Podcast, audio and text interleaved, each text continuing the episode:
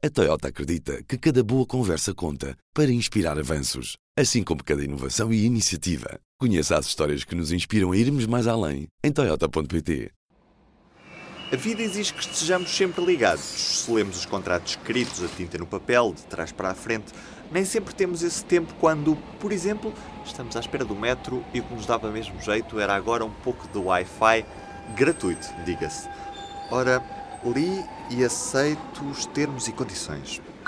Num momento como este, ao aceder à rede, o utilizador dá para ações de marketing dados como o nome, idade, contacto telefónico, e-mail, endereço do dispositivo móvel ligado à rede e dados de geolocalização. Em alguns casos, os dados ficam armazenados durante anos. Esta semana surgiu o escândalo Cambridge Analytica e por isso neste episódio falamos sobre proteção de dados. Ouvimos a eurodeputada Ana Gomes, a professora investigadora do ISCTE Maria Eduarda Gonçalves e ainda o jornalista do público Diogo Queiroz de Andrade.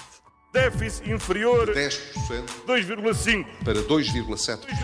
0,8%. 3%. 3%. Vejam lá. below zero. Who ever heard of this? Falemos português? Inevitáveis medidas adicionais. As taxas de juros dispararam em todos os prazos. Não podemos pagar. Este é o Poder Público, um podcast de política. Esta semana ficou marcada pelo caso Cambridge Analytica, uma empresa de recolha e tratamento de dados que se apropriou de 50 milhões de perfis do Facebook. Aquilo que se está agora é, a discutir com estes casos é, inclusive, a questão da, da preservação das liberdades num sistema democrático. Ouvimos a investigadora Maria Eduarda Gonçalves. Associar mecanismos subtis de influência dos sentidos de voto das pessoas, por exemplo, usando notícias falsas, fabricadas a partir, no fundo, também do acesso a imagens, a fotografias, a informação via, via sistemas digitais, não é? Não se trata apenas de uma questão de proteção dos dados pessoais, mas das liberdades democráticas de uma forma mais geral. Através das informações dos utilizadores da maior rede social do mundo, a Cambridge Analytica fez com que fosse possível influenciar a campanha presidencial norte-americana. E parece que não só. Imaginemos, e se alguns dias antes de ir votar em eleições lhe aparecer no feed do Facebook notícias que penalizam um dos lados ou um dos candidatos? Muitas dessas informações são falsas, mas levam as pessoas a tomarem decisões com base em pressupostos que não existem. Para ceder os dados sem saber o que está a fazer, basta ao utilizador jogar quizzes ou fazer pequenos testes que implicam a recolha de uma quantidade grande de informação. This was a major breach of trust, and, and I'm really sorry that this happened. Mark Zuckerberg, fundador do Facebook, já veio pedir desculpas e anunciou novas medidas relativamente à proteção de dados e privacidade dos utilizadores. O caso do roubo de 50 milhões de perfis da rede social pela Cambridge Analytica dá que pensar: somos realmente donos dos nossos dados? Até que ponto o Estado protege de facto as nossas informações pessoais? São temas para a conversa, antes de mais, com a eurodeputada socialista Ana Gomes, que participou no último debate no Parlamento Europeu sobre proteção de dados. Está connosco via Skype a partir de Bruxelas. Ana, o Estado protege suficientemente os dados dos seus cidadãos? Nem o Estado, nem os Estados, designadamente da União Europeia, embora, apesar de tudo, seja na União Europeia que há, neste momento, a legislação mais avançada no mundo de proteção de dados e de proteção da privacidade. Legislação que é suposto entrar em vigor agora no dia 25 de maio, a chamada GDPR, portanto, General Protection Data Regulation, o regulamento de proteção de dados uh, geral, que são sem dúvida o, é a legislação mais avançada a nível global para a proteção de, de, dados dos cidadãos e para a proteção da privacidade dos cidadãos como direito fundamental dos cidadãos. A 25 de maio entra em vigor o novo regulamento sobre proteção de dados, aprovado no Parlamento Europeu há dois anos e que restringe as partilhas de informação de cidadãos europeus sem o real conhecimento do utilizador. Com a nova diretiva, todas as empresas vão passar a ter aquilo que podemos chamar de um encarregado de proteção de dados. É mais uma das novas profissões digitais que surge neste contexto. Ao todo, a Associação Internacional dos Profissionais da Privacidade estima que 75 mil pessoas possam ocupar o cargo de Data Protection Officer. Quem não cumprir com esta nova regulamentação arrisca-se a levar uma multa que pode chegar aos 20 milhões de euros ou a 4% do volume de negócios da empresa. Ana Gomes, a nova legislação vai entrar em vigor em todos os Estados-membros e envolve também empresas de todo o mundo, como o Facebook, o Google ou o Twitter, mas essa nova legislação europeia está preparada para lidar com a era do Big Data? A legislação europeia, designadamente através da, deste Regulamento Geral de Proteção de Dados, é a mais avançada a nível global, mas ainda não está em vigor. Uh, aliás, foi uma dificuldade para aprovar Conselho, onde estão os governos, esteve anos sentado em cima disso e não desbloqueava. Agora, ele só vai entrar em vigor em breve, ainda não está em vigor. E, portanto, até agora tem valido tudo. Há regulamentos europeus e há diretivas europeias uh, sobre proteção de dados, mas que estão muito desfasados em relação ao avanço tecnológico e estão também muito desfasados em relação ao que tem sido a prática abusiva e alegal, digamos, à margem da lei, das várias companhias que têm utilizado os dados dos cidadãos de forma abusiva. Para a eurodeputada, não tem havido proteção eficaz contra a utilização abusiva dos dados pessoais. O avanço tecnológico não tem sido acompanhado de avanço ao nível da regulação uh, legislativa e, portanto, todas as companhias, plataformas digitais e outras, têm utilizado abusivamente os dados dos cidadãos uh, para todo tipo de efeitos perversos, muitos deles pondo em causa a privacidade dos cidadãos, mas uh, se quer que lhe responda, portanto, não, não há, neste momento, a nível global, proteção eficaz contra a utilização abusiva dos dados dos cidadãos, nem na Europa nem em lado nenhum, uh, designadamente em relação à utilização dos big data, portanto, pelas companhias, todo o tipo de companhias, não só as plataformas digitais, utilização, umas vezes positiva, outras vezes absolutamente perversa, e muitas vezes violando os direitos dos cidadãos. E apesar de tudo, o único instrumento que temos aí à mão, uh, pronto para entrar em vigor e que pode defender-nos, é um instrumento europeu, o chamado Regulamento Geral de Proteção de Dados, que vai entrar em vigor, portanto, é mais próximo. E o que é que ainda falta fazer em questões de proteção de dados e privacidade dos cidadãos?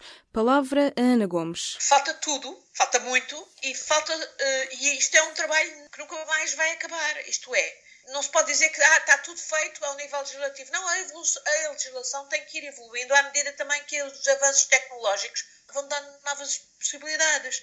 Por exemplo, quando eu fiz aqui o relatório sobre o Big Data no Parlamento Europeu, eu dei-me conta que várias empresas, não só as plataformas digitais, mas, por exemplo, grandes empresas tipo Siemens, companhias de seguros, companhias de produção de automóveis, já estão a constituir os seus Big Data à margem da lei, à margem muitas vezes daquilo que seriam os interesses da proteção dos consumidores e, sobretudo, da proteção da privacidade dos cidadãos, como direito fundamental. Portanto, o trabalho nunca estará completo cada vez mais nós temos que ir acompanhando os desenvolvimentos tecnológicos que se fazem uma velocidade incrível, com um esforço regulador, mas que é quase ir atrás do prejuízo. Para Ana Gomes, o Parlamento não é lento a reagir e a legislar sobre este tipo de matérias.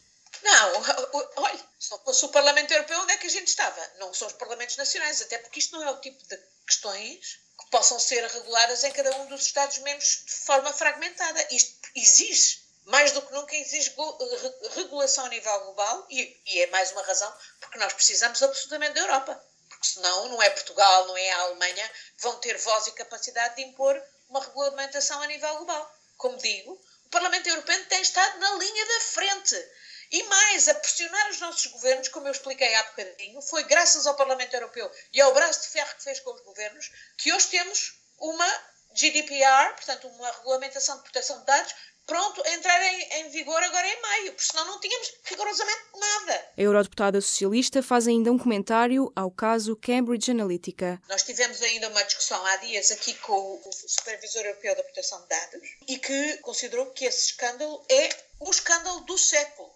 e uh, que defendeu que era preciso um inquérito até ao fundo e que era preciso responsabilização.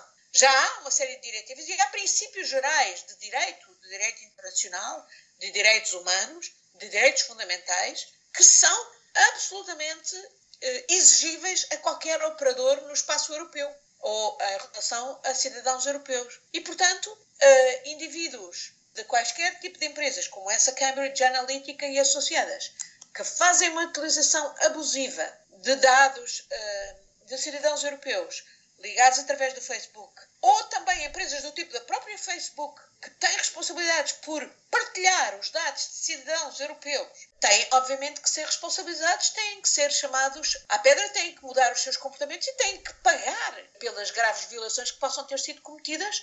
E essas violações sabemos que são de vários tipos, desde violação dos direitos à privacidade e utilização abusiva dos dados dos cidadãos, individualmente, até a manipulação com intuitos políticos perversos de interferência em eleições, de condicionamento da opinião pública, de espalhar fake news, etc. Ana Gomes fala ainda no monopólio das grandes empresas, como o Facebook, o Google, a Amazon ou a Apple. Monopólio que, diz, deve ser quebrado. Porque isso é absolutamente perverso. É, no fundo, permitir a captura, o desvio da governação de cada um dos nossos países ou de cada um dos nossos espaços, designadamente do espaço europeu. Eh, se os governos não tomam medidas para quebrar esses monopólios por entidades não estatais, estão a pôr a segurança de todos os seus cidadãos em causa e dos seus países. E, portanto, este quebrar deste monopólio é essencial e para isso há um instrumento fundamental que nós temos na Europa e em que não temos atuado suficientemente, apesar de há muito tempo nós aqui no Parlamento Europeu o exigirmos e o recomendarmos aos Estados-membros, que é a taxação dos impostos sobre os, os lucros que essas empresas fazem no espaço europeu. Nesta quinta-feira, a eurodeputada socialista foi eleita vice-presidente da nova Comissão do Parlamento Europeu sobre crimes financeiros, elisão e evasão fiscal. No Isqueté, falámos com Maria Eduarda Gonçalves, investigadora da Dinâmia 7, o Centro de Estudos sobre a Mudança Socioeconómica e o Território. Começamos por um exemplo prático. Patrões que procuram informações sobre uma pessoa na internet antes de a contratarem. É um novo normal. Há, de facto, riscos identificados e há processos julgados em tribunais relativos, por exemplo, a discriminações no recrutamento para empregos. E hoje em dia os empregadores vão recrutar, eh, vão, é sabido, vão primeiro à net ver quem é este, não é? E, de facto, se há, se mais referências via conversas nos Facebooks, etc., isso pode ser eh, legitimamente usado contra ele. Falamos da era do Big Data e de vários tipos de dados. No fundo, os dados pessoais que são suscetíveis de ser protegidos pela lei, pelas instituições reguladoras, são aqueles que permitem identificar uma pessoa. Porque hoje em dia, no contexto de Big Data e destas utilizações, há inúmeras e cada vez mais utilizações de dados pessoais anonimizados, não é? Categorias. Também tem a sua sensibilidade, não é? Mas a sensibilidade acentua-se, isto é, riscos de reutilização, eventualmente abusiva, violadoras dos direitos e, e, potencialmente das próprias liberdades das pessoas. Uh, quando se refere os dados, um conjunto de dados, à pessoa A ou à pessoa B. O comissário europeu Carlos Moedas diz que com a nova legislação cada europeu é realmente dono dos seus dados. Revê-se nesta afirmação, Maria Eduarda? De afirmar que os, que, os, que os europeus têm maior garantia dos seus dados. É ilusório, embora eu perceba porque é que esse discurso é feito, isto prende-se com, designadamente, o reconhecimento de que a nova legislação liberaliza muito significativamente o uso, e não é só o uso, o, o reuso, a reutilização dos dados pessoais. E liberaliza porque? Liberaliza porque deixou, desde logo, de impor uh, uma autorização, ou, ou, ou pelo menos notificação prévia dos processamentos de dados junto das, das autoridades de supervisão, em Portugal a Comissão Nacional de Proteção de Dados, não é? As entidades eh, que processam os dados deixaram de ter de informar ou, pedir autorização, no caso de dados mais sensíveis, eh, e, e portanto, remete-se para os, para os eh, ditos controladores do dado, dos dados, isto é a linguagem usada no sistema europeu neste contexto, remete-se para os controladores dos dados a responsabilidade reguladora. A entrada em vigor da nova legislação europeia vai alterar muito a realidade atual da política de proteção de dados? O caminho eh, para que se está a seguir, ou seja, reduzir as competências e poderes de intervenção das autoridades reguladoras públicas, não é? Às quais cabe, por definição, proteger enfim, os direitos e liberdades dos cidadãos. E, por outro lado, remeter a principal fatia da responsabilidade reguladora, no fundo autorreguladora, para os operadores, representam uma alteração fundamental do paradigma regulador e protetor dos direitos da sociedade democrática. Maria Eduarda Gonçalves tem dúvidas de que as alterações na lei protejam os dados dos utilizadores. O objetivo político da, da comunidade, da União Europeia, das suas instituições, de fomentar, tanto quanto possível, o desenvolvimento da indústria dos serviços de informação europeus. Não é sabendo que os Estados Unidos são a principal potência na matéria, portanto, esta lógica económica, não é, da criação de riqueza, de fomentar a competitividade, portanto, facilitar a vida às empresas. Agora, hoje a economia digital tende a ser, de facto, cada vez mais principal fonte de riqueza, não é, e de competitividade, e isso os números os indicadores mostram-no, portanto, eh, não vamos burocratizar, vamos facilitar a vida. Portanto, é um bocadinho essa a lógica só que do outro lado há, de facto, valores e, e, direitos eh, fundamentais que a Europa deve defender, não é? Até que ponto é que esses direitos estão a ser, enfim, devidamente preservados é duvidoso. E de quem é a culpa, no caso Cambridge Analytica? Do operador ou da legislação que protege pouco as pessoas? Evidentemente há responsabilidades dos operadores, mas já o Affair Snowden há uns anos atrás eh, pôs em evidência digamos, conluios aí entre entidade privada, Google, e entidade pública, não é? Os FBIs, enfim, os sistemas de serviços de segurança nos Estados Unidos, uh, e aí, evidentemente, há culpas repartidas, não é? Porque aí a própria autoridade uh, pública, não é? Que, em nome da, da, defesa da security, obrigou, digamos assim, a Google a fornecer esse tipo de informação, portanto, há aí responsabilidades partilhadas. Enfim, a, a legislação, no caso europeu, os Estados Unidos é bastante liberal nesta matéria, não existe legislação de proteção de dados geral, como existe na Europa, não é? No caso europeu, a meu ver, a legislação não está a ajudar na realização do que é o seu próprio e principal objetivo, proteção dos dados pessoais. Tentámos ainda por várias vezes uma entrevista com a Comissão Nacional de Proteção de Dados. Entre contactos efetuados, a Comissão acabou por não se mostrar disponível para falar agora. Não temos a Comissão Nacional de Proteção de Dados, mas temos connosco o diretor adjunto do Público, Diogo Queiroz de Andrade. Diogo, os europeus têm razões para ter receio em relação à segurança dos seus dados? Bom, os cidadãos europeus têm um bocadinho mais de razões para estarem confiantes do que a maior parte dos cidadãos a nível global. Uh, há mais mecanismos de proteção na Europa e há mais obrigações que as empresas globais têm de cumprir. De qualquer forma, uh, abusos haverá sempre. Estamos a falar de crimes, como este que aconteceu da Cambridge Analytica, isto é um crime, uh, e estes crimes acontecem em qualquer parte do mundo, seja de forma digital ou não digital. A questão que é importante ressalvar aqui, creio eu, é que a nível da União Europeia há mecanismos e haverá novos que vão tentar limitar a ação deste tipo de empresas e que vão tentar obrigar a que elas cumpram os requisitos europeus. De qualquer forma, temos cada um de nós de ter consciência que o que entra na internet nunca mais sai. E os dados que nós passamos, perdemos o controle. Portanto, nós perdemos o controle deles. E isto, no limite, é a responsabilidade de cada indivíduo, de cada cidadão. E esta é a questão que é fundamental terem atenção. Nós, quando colocamos os nossos dados na internet de forma voluntária, nós estamos a abdicar deles. Nós, eles continuam a ser nossos, mas nós estamos a abdicar da propriedade deles, porque eles passam a ser transacionados.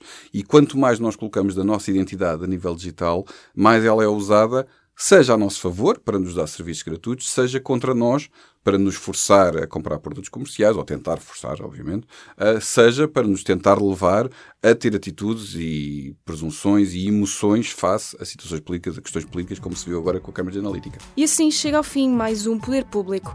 Até para a semana. Poder Público, com Inês Ameixa e Ruben Martins. Subscreva este e outros programas no iTunes, Spotify, SoundCloud e aplicações móveis o público fica no ouvido.